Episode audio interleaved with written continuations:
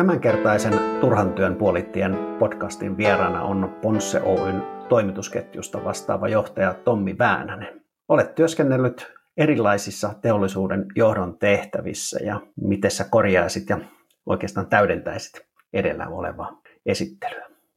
Joo, kiitos kutsusta ja, ja kyllä toi aika lailla pitää paikkaansa. Teollisuuden ympäristössä on, on urani tehnyt muutamissa eri yrityksissä.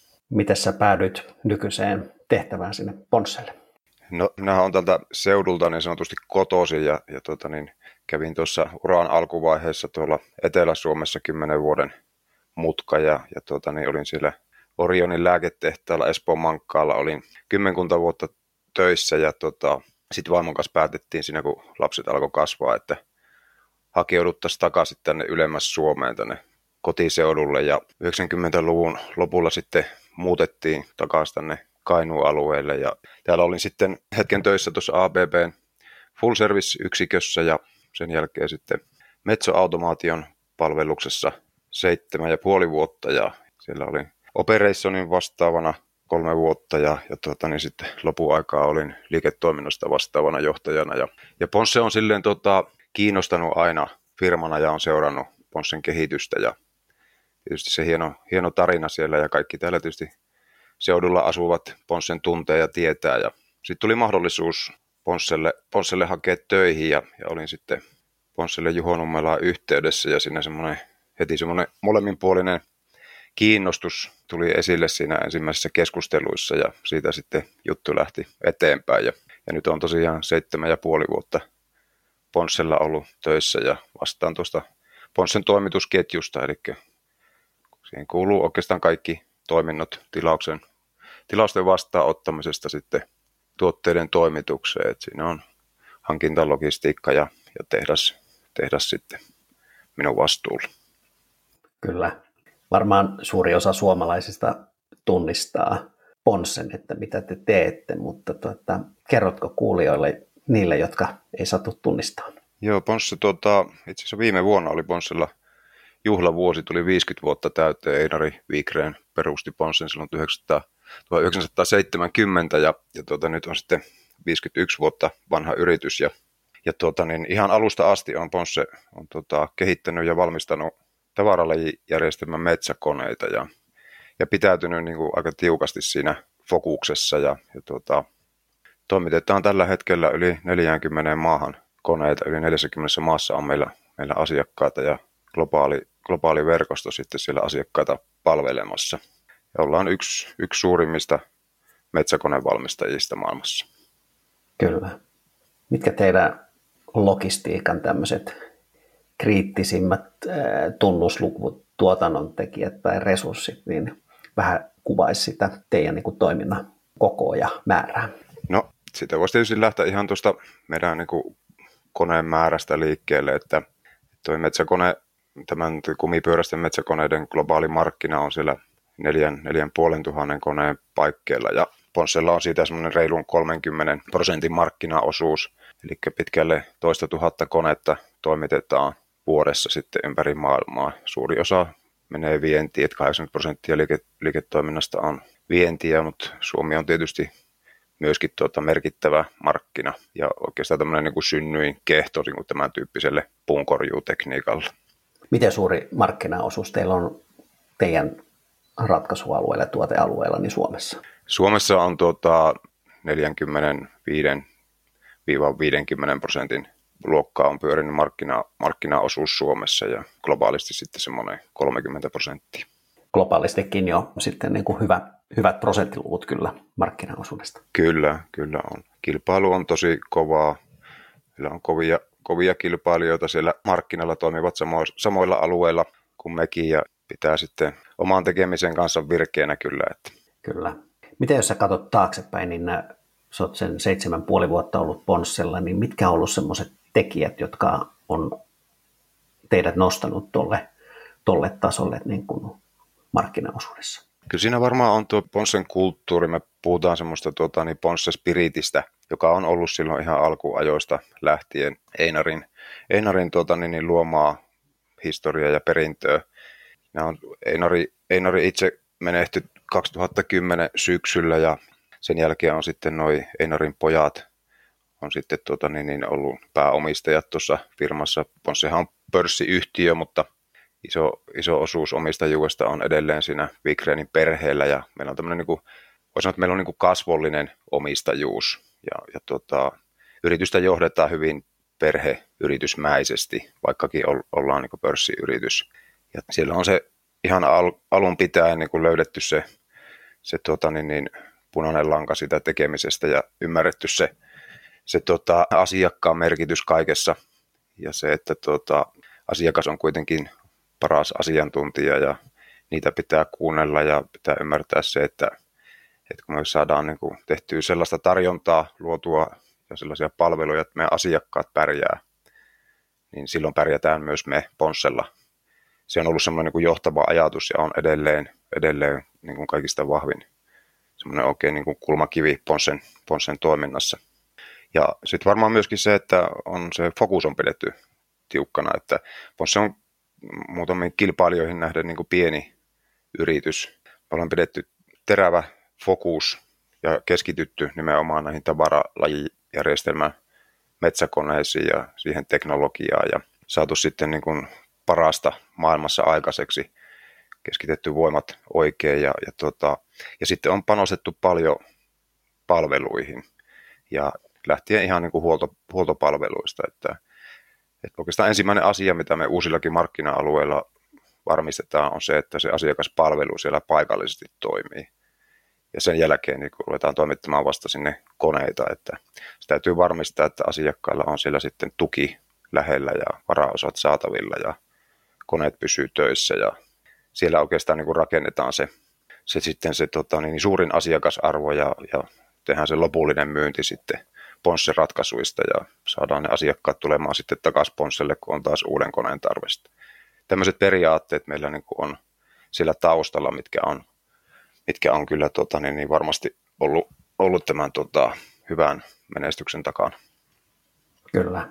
Jos katsoo sitten eteenpäin niin, ja, ja vähän tätä lähi, lähiseutua tai lähitilannetta, niin jos mietitään toimitusketjua, niin onko siellä tapahtunut jotakin toimintaympäristössä muutoksia ja haasteita, jotka, jotka heijastaa teidän tuotantoon tai toimituksiin, niin onko siellä näkyvissä mitään tämmöisiä häiriötekijöitä? No tässähän on tota, viimeiset vuodet, niin ollaan eletty niin kuin monessakin mielessä aika, aika tuota, niin, niin mielenkiintoisia aikoja, että oikeastaan 2013 jälkeen on, on tota, oltu Ponssilla rajussa kasvussa ja, ja, ja liikevaihto on kasvanut rajusti ja ja tota, henkilöstö on palkattu lisää. Et silloin kun mä 2013 tulin Ponsselle töihin, niin oli vajaa tuhat henkeä, nyt meitä on 1800 henkeä globaalisti ja liiketoiminta on kasvanut ja, ja on siinä mielessä niin kuin tapahtunut paljon muutoksia. Me ollaan paljon nostettu meidän tietysti tuotantokapasiteettia ja tehty tosi mittavia investointeja tehtaalle ja, ja koko toimitusketjuun ja toimintaa on kehitetty ja tehostettu ja oikeastaan niin kuin 2020 vuoden, vuoden siihen tuota alkuun, 19 loppuun saakka, niin kasvu oli aika kovaa ja, ja tuota, sitten semmoista pientä niin kuin alamäkeä siinä alkoi olla ja, ja tuo korona nyt, mikä viime vuonna sitten tuli, niin tietysti sotki pakkaa aika kovasti ja oli tosi kovia haasteita siellä myöskin toimitusketjun osalta, että meillä on paljon käytetään kotimaisia toimittajia, mutta meillä on myös sitten tärkeitä toimittajia tuolla Keski-Euroopassa – Saksassa ja, ja poispäin. Ja siellä tilanne oli eskaloitu aika pahaksi, että siellä, siellä niin laitettiin tehtäitä kiinni ja materiaalin saatavuus meni tosi hankalaksi ja jouduttiin tekemään paljon, paljon asioita, että pysyttiin sitten menemään mahdollisimman pienillä, pienillä tota, vaurioilla ylitte siitä tilanteesta ja, ja kyllä me siinä onnistuttiin. Meillä ei, niin kuin, tehdas ei viime vuonnakaan pysähtynyt missään vaiheessa, että me tehtiin kaikki peliliikkeet, mitä oli oli, oli tehtävissä välillä. Välillä niin kuin omakin usko oli koetuksella, että onnistuuko ne, mutta, mutta loppu, loppuviimein sitten saatiin, saatiin kyllä tuota, niin, niin pidettyä tehdas, tehdas käynnissä ja ihan, ihan niin kuin vähintään torjuntavoitto viime vuodesta. Nyt on sitten vuosi vaihtunut ja, ja korona ei sitten ymmärtänyt hävitä tuossa vuoden vaihteessa ja, ja tilanne sen puoleen niin kuin jatkuu. Mutta tota, näyttää siltä, että kauppa kuitenkin on nyt niin kuin piristynyt, että, että tota, jonkunnäköistä luottamusta varmaan sitten tota, niin on, on tuolla markkinassa, että, että investointeja on alettu tekemään ja, ja tota, tämän vuoden tilanne näyttää niin kuin sen puoleen ihan hyvältä. Kauppa käy, käy ihan hyvin. Toki epävarmuuksia on tavattoman paljon. Että meillä on edelleen niin kuin riski siihen tietenkin olemassa, että tapahtuu jotakin samankaltaista kuin viime vuoden alussa, että menee tilanne niin huonoksi jossakin päin maailmaa, että sitten esimerkiksi, esimerkiksi komponenttien saatavuus, saatavuus romahtaa tai tämän tyyppisiä asioita rupeaa tapahtumaan, että niissä koetetaan kyllä olla hereillä mahdollisimman tarkkaan ja, ja tunnustella sitä tilannetta. Ja, ja tuota, niin ei se voi sitten ole, olla vaikuttamatta tietenkään niin kuin Ponssen omaan liiketoimintaan, että kyllä se, niin kuin se operatiivinen tekeminen tuolla kentällä on monissa meidän maissa, missä meillä on, on toimintaa, niin on haastavaa, että kaikki asiakasvierailut ja, ja tota, huolto, huoltohommat ja kaikki, niin täytyy suunnitella ihan eri tavalla, kun on tuota, niin, niin, kaikennäköisiä rajoitteita sitten voimassa. Kyllä. Miten, jos ajatellaan sitä toimitusketjua ja niitä haasteita siellä, niin oletteko te systemaattisesti lähtenyt taklaamaan niitä toimitusketjun mahdollisia riskejä ja haasteita sieltä ja kartoittaa niitä, minkälainen niin kuin, tavallaan toimintatapa teillä on tuon suhteen? Joo, me tota, koitetaan tehdä mahdollisimman tiivistä yhteistyötä, ollaan tiivistetty entisestään niin kuin kommunikaatiota ja, ja tekemistä tuon meidän toimittajaverkoston kanssa. Ja et varmistetaan se, että he on tietoisia meidän, meidän tota, tilanteesta ja meidän näkymistä. Ja me taas sitten ymmärretään, että mitä siellä heidän päässä on tapahtumassa. Ja koitetaan sitten yhdessä miettiä, että mitä, mitä voidaan tehdä ennalta, että mahdollisista vaikeuksista sitten päästään ja häiriöistä yli. Ja, ja tietysti ihan tämmöisiä niin kuin, ihan perus, perusasioitakin, että jonkun verran ollaan jotenkin kriittisten osien, komponenttien varastointia mietitty uudelleen ja jonkun verran otetaan puskuriin tavaraa sekä toimittajan päässä että sitten taas meidän päässä. Ja, ja sitten mahdollisuuksien mukaan haetaan sitten myöskin niin kuin vaihtoehtoisia kanavia komponenteille, että jos joku, joku kanava sillä tyrehtyy, niin on, on sitten joku vaihtoehtoinen tilalle, että saadaan toiminta jat, toimintaa jatkettua. Kyllä. Tuossa huomasin juuri, kun oma auto ollut rikki, joka näin etätyötä tehdessä ei hirveästi ole häirinnyt ollut huollossa, niin varausien toimitus oli Saksassa – Saksasta kuusi päivää ja ennenhän oikeastaan niin ei ajatellutkaan, ne oli yleensä seuraavana päivänä. Ja sitten auto oli kunnossa ja nyt kesti kuusi päivää. Että, että näin se tavallaan se toimitusketju, kun siellä rupeaa tulee häiriöitä, niin nyt rupeaa vaikuttaa ja näkymään sitten, sitten prosessissa. Saatikka niin kuin teidän tyyppisessä, jossa vielä volyymit on eri luokkaa, niin voi heijastumat olla aika isotkin. Oletteko te, kuinka paljon siellä on, niin kuin, jos miettii niin kuin päivissä, onko, pystyykö niitä arvioimaan, että mahdollisesti globaaleissa toimittajissa, niin onko se päiviä vai viikkoja jopa, mitä ne häiriöt on siinä ketjussa? Kyllä siinä niin kuin on semmoisia ilmiöitä tapahtuu, että, tuota, että niin kuin helposti saattaa joidenkin komponenttien toimitusajat tuplaantua. Et siinä tulee sitten tietysti kysymykseen se, että, että me ollaan niin kuin ajoissa, ajoissa hereillä sen, sen tota asian suhteen ja pystytään sitten ennakoimaan tilanteita ja siinä tulee tietenkin se merkitykselliseksi, että me pysytään mahdollisimman hyvin ennustamaan meidän tarpeet sinne toimittajaverkostoon sitten, että he pystyvät toimittamaan sen meidän tuotantosuunnitelman mukaisesti, mikä tietysti on, on välillä haastavaa, kun ihan sataprosenttista näkyvyyttä ei, ei ole sitten niin kuin kuukausien päähän tarpeista. Että siinä se on yksi taiteenlaji kanssa, että pysytään ennustamaan mahdollisimman, mahdollisimman tarkkaan sitten tarpeet. Meidän tuoteportfolio on kuitenkin aika laaja, se on markkinoiden laajin ja, ja tuotekonevariaatioita on todella paljon. Me halutaan kuitenkin tarjota asiakkaalle sellainen joustavuus, että he pystyvät niin tiettyyn rajaan asti sitten tekemään tilaamaansa koneeseen vielä muutoksia. Ja, ja sitten meillä on, meillä on tuossa tehtaalla semmoinen kiinteä jakso, minkä sisällä sitten muutoksia ei enää sitten sallita.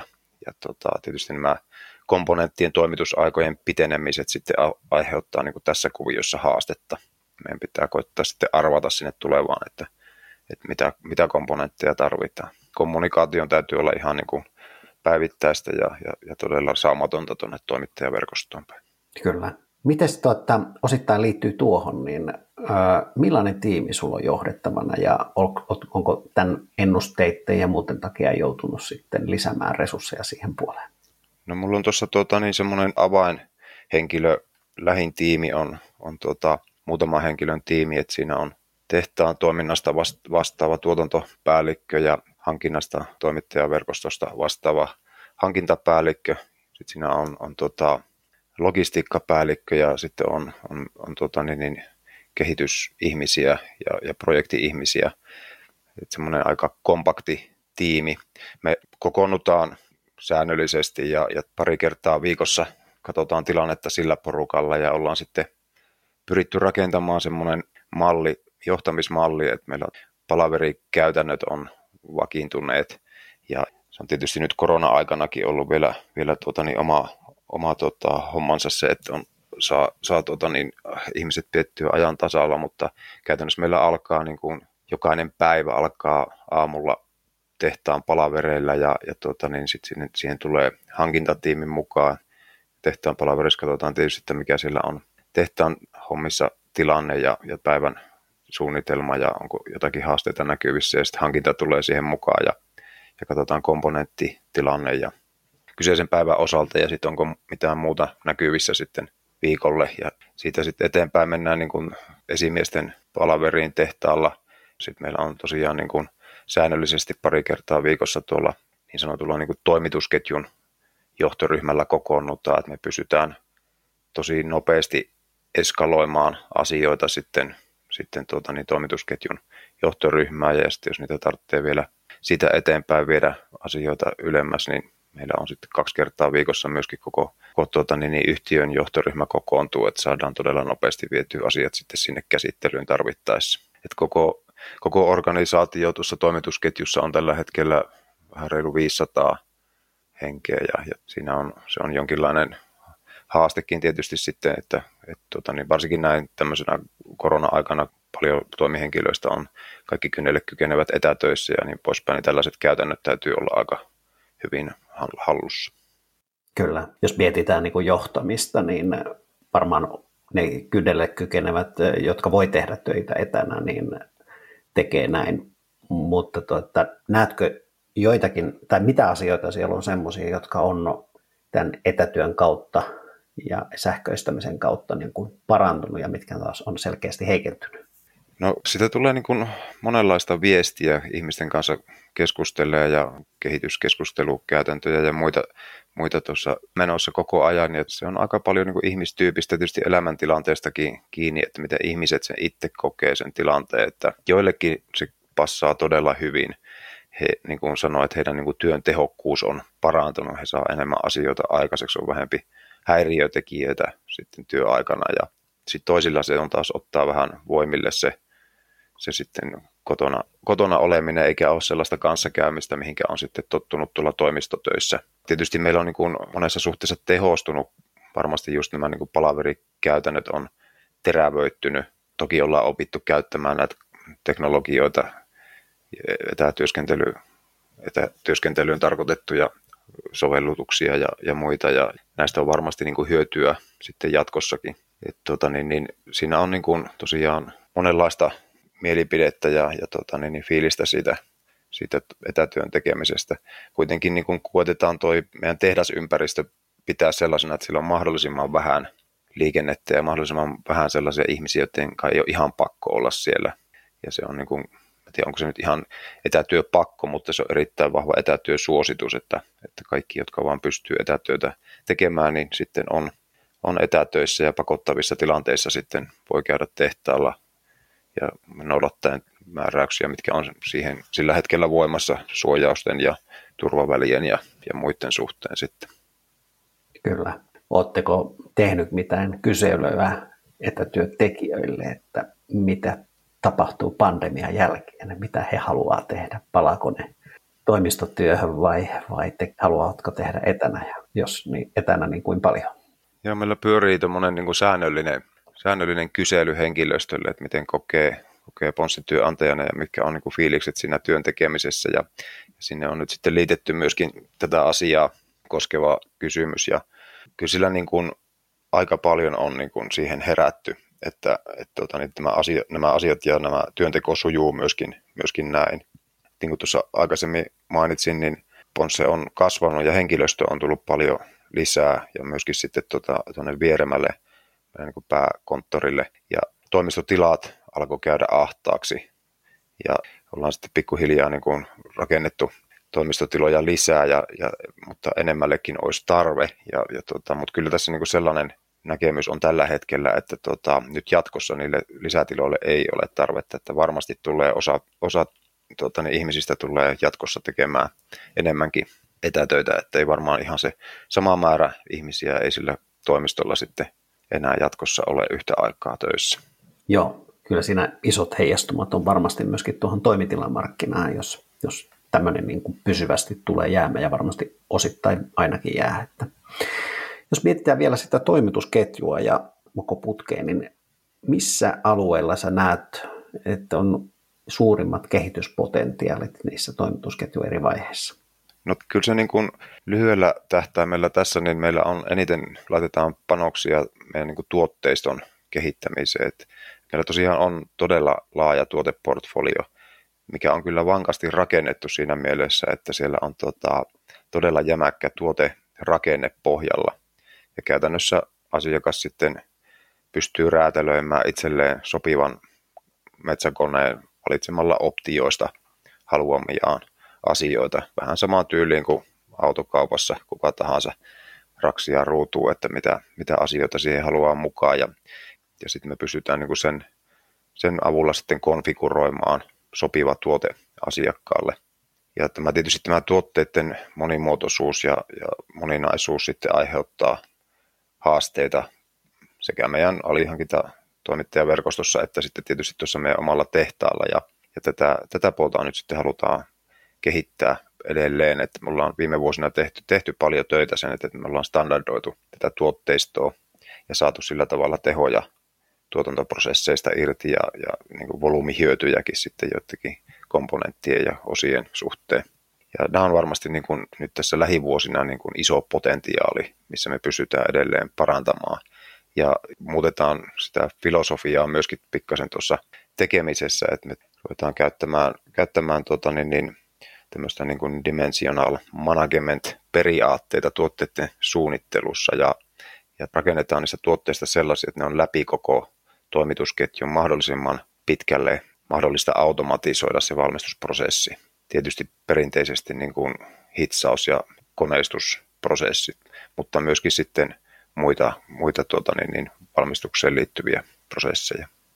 Ja sitten siitä sitten jatko, jatkosuunnitelmia sitten koko ajan tarkistetaan ja päivitetään, että miten tuo liiketoiminta kehittyy ja, ja kapasiteetin tarve kehittyy, että sitten varmasti meillä on aika paljon investoitu tuohon tehtaaseen ja, ja kapasiteettia on nyt tähän hetkeen hyvin, mutta tuota, niin, niin, tarkoitus on kuitenkin sitten edelleen vahvistaa asemia tuolla markkinassa ja, ja, ja tuota, niin jos markkinaa vetää, niin jossakin kohtaa sitten taas suunnitellaan jotakin lisää tuohon tuotantoympäristöön. Kyllä. Jos katsoo tätä Suomen asemaa logistiikassa sieltä niin kuin globaalista näkökulmasta, niin äh, mitä, mitä haasteita näet tässä Suomen, Suomen, me ollaan täällä saarivaltiossa, niin mitä meidän päättäjien pitäisi tehdä, jotta meidän logistiikasta tulisi tehokkaampaa ja parempaa? Kyllä se tietysti varsinkin niin Ponssen näkövinkkelistä, kun ollaan, ollaan täällä ylempänä Suomessa ja, ja tuota, meillä on tosiaan tuossa vieremmällä meidän meidän tehdas ja ainut valmistusyksikkö, mikä meillä on, ja sinne tavaraa tuodaan ja se tavara viedään, että Suomen sisällä tietysti nuo väylät pitää olla kunnossa. Et se, tota, niin, niin, se on kuitenkin sellainen kilpailutekijä, se on kustannustekijä, tavaran liikuttaminen edestakas ja Suomen, Suomen sisällä saadaan niin, niin maantie- kuin rautatieverkostokin toimimaan ja tietysti sitten, sitten jos ajattelee noita meidän niin huoltopalvelutoimintaa ja asiakkaan tilannetta sillä kentällä, niin myöskin sitten tuo lentoliikenne on merkittävä. Tässä on nyt viime, viime aikoina, viime vuonna ollut aika paljon kapasiteetti yleisesti pudonnut tuossa logistiikan puolella, että siellä niin tietenkin matkustajaliikenne, kun on lentoliikenne käytännössä pudonnut ihan nolliin, niin se on suoraan vaikuttanut sitten myös sit tavaravirtoihin ja, ja sitä kapasiteettia on rajallisesti saatavilla. ja tota, niin se on varmasti ollut tässä niin kuin suurin, suurin tota, niin, niin haaste nyt viime vuoden aikana ja näyttää, että tilanne vielä, vielä jatkuu.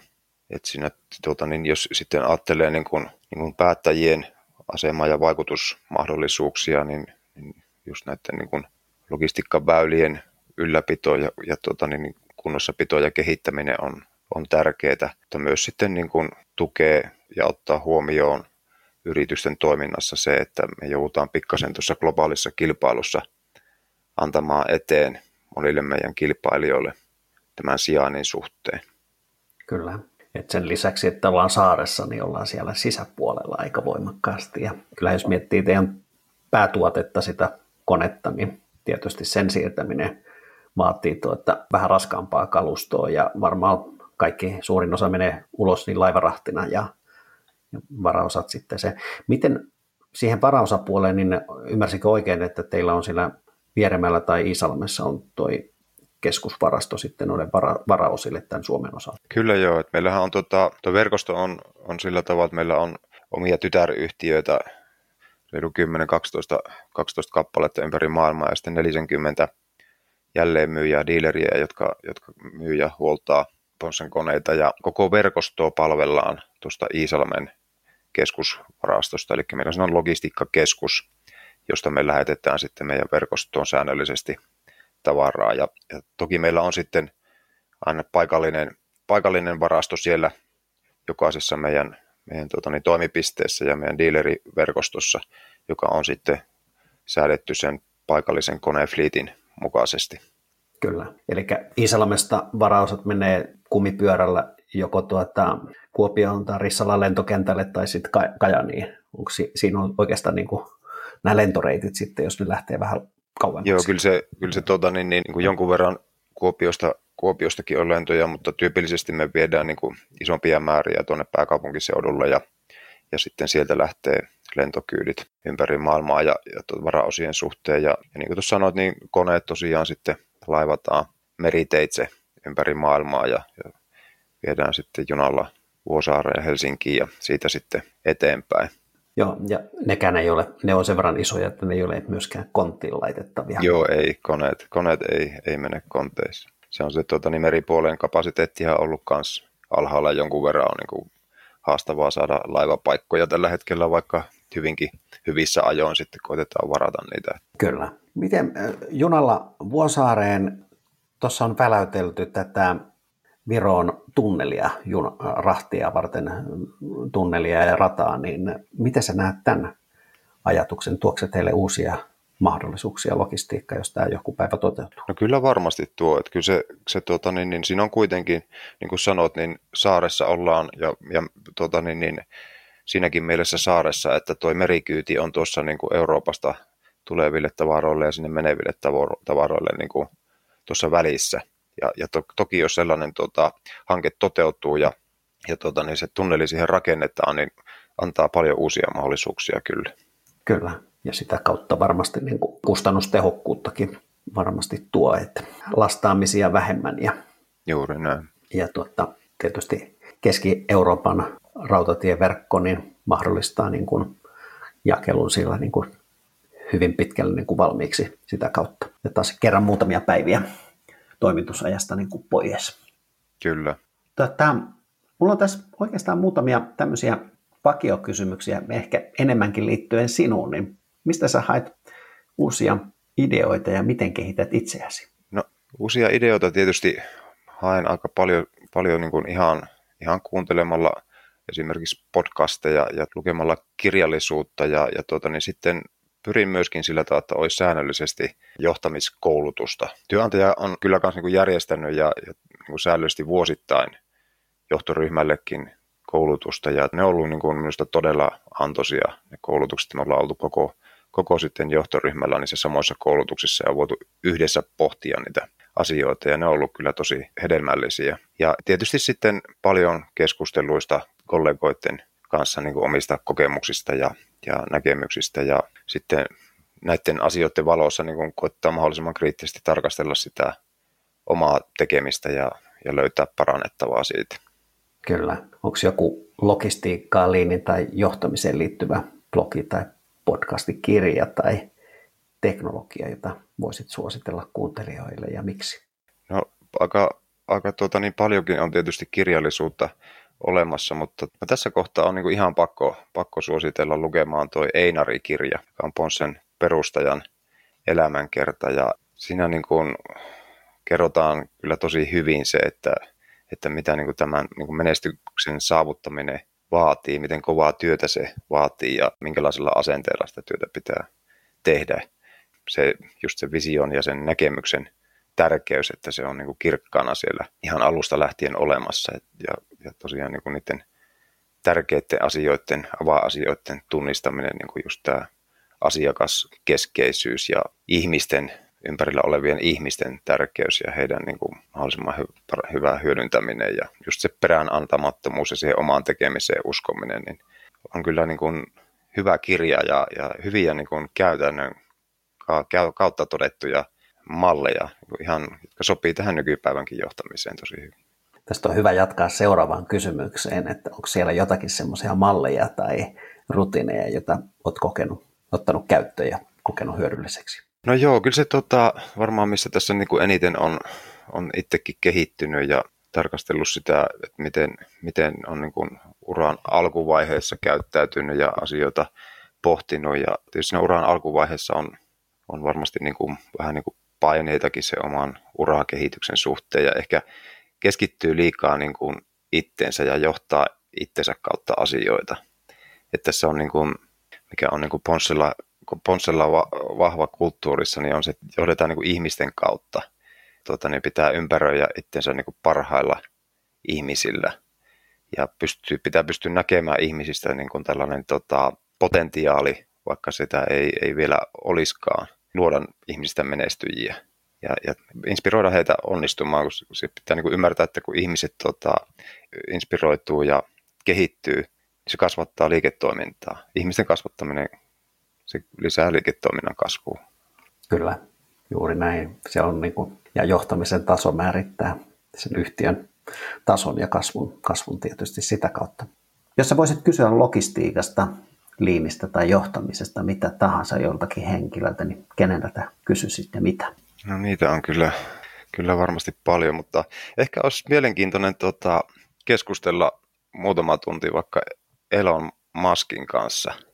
En mä tiedä, mitä saisin irti vai sais, saisiko mitään, mutta tuota, kun on seurannut sitä tekemistä ja mitä hänestä puhutaan ja kirjoitetaan, niin puhutaan niin kuin lähes yli ihmisestä ja, ja tuota, niin on saanut niin isoja asioita aikaiseksi, että ihan lähtien sieltä niin kuin X-komista ja, ja sitten niin kuin tämä ajoneuvojen ja liikkumisen sähköistymisestä ja Tesla Storista ja SpaceX ja Solar City ja mitä näitä, näitä on.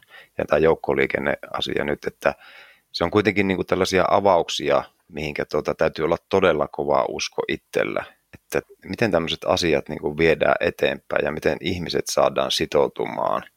Ja yhteistyökumppanit ja, ja rahoittajat ja kaikki, että miten tämmöisiä niin kuin näin kunnianhimoisia hankkeita pitää, kannattaa viedä eteenpäin.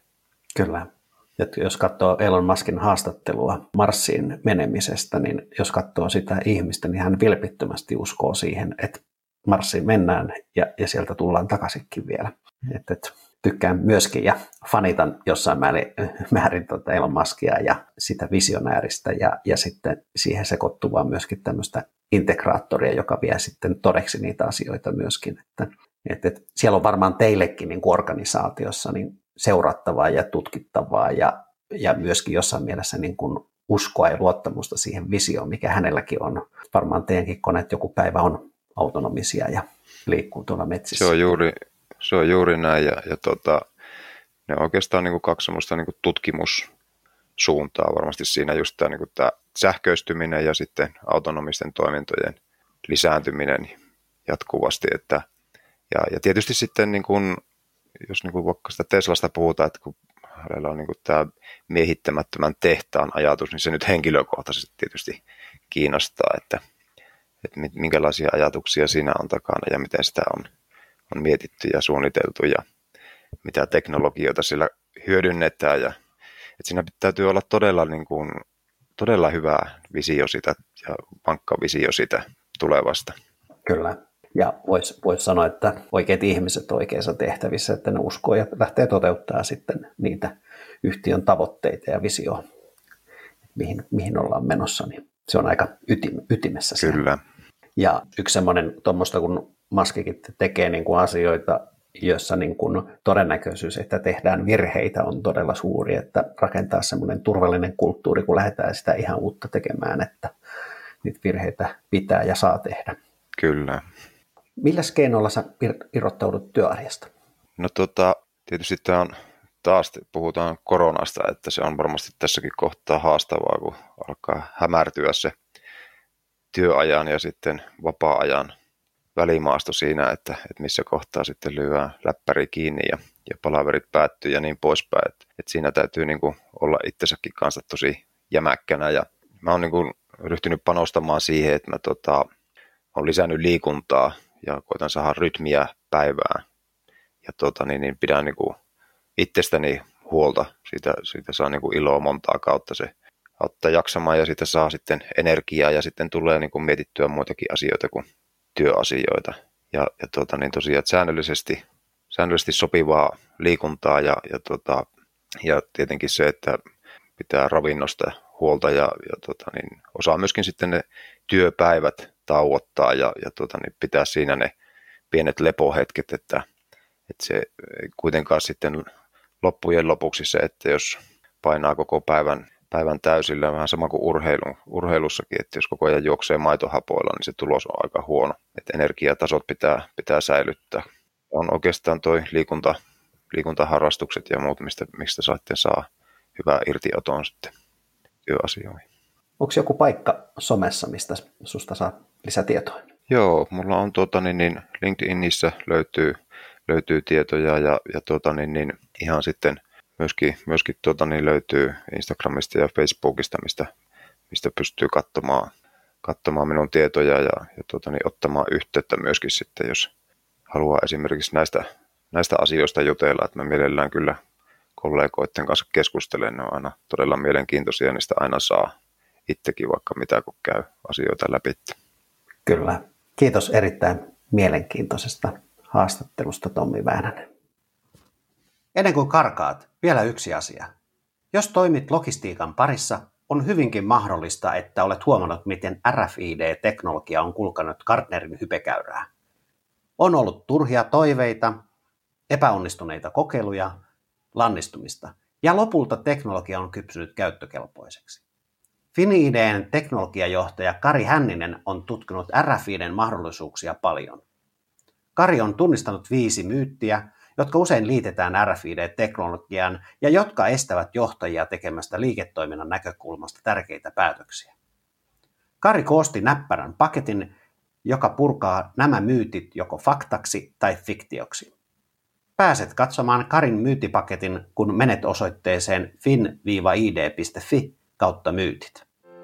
Palataan asiaan jälleen seuraavassa jaksossa. Kuulumisiin.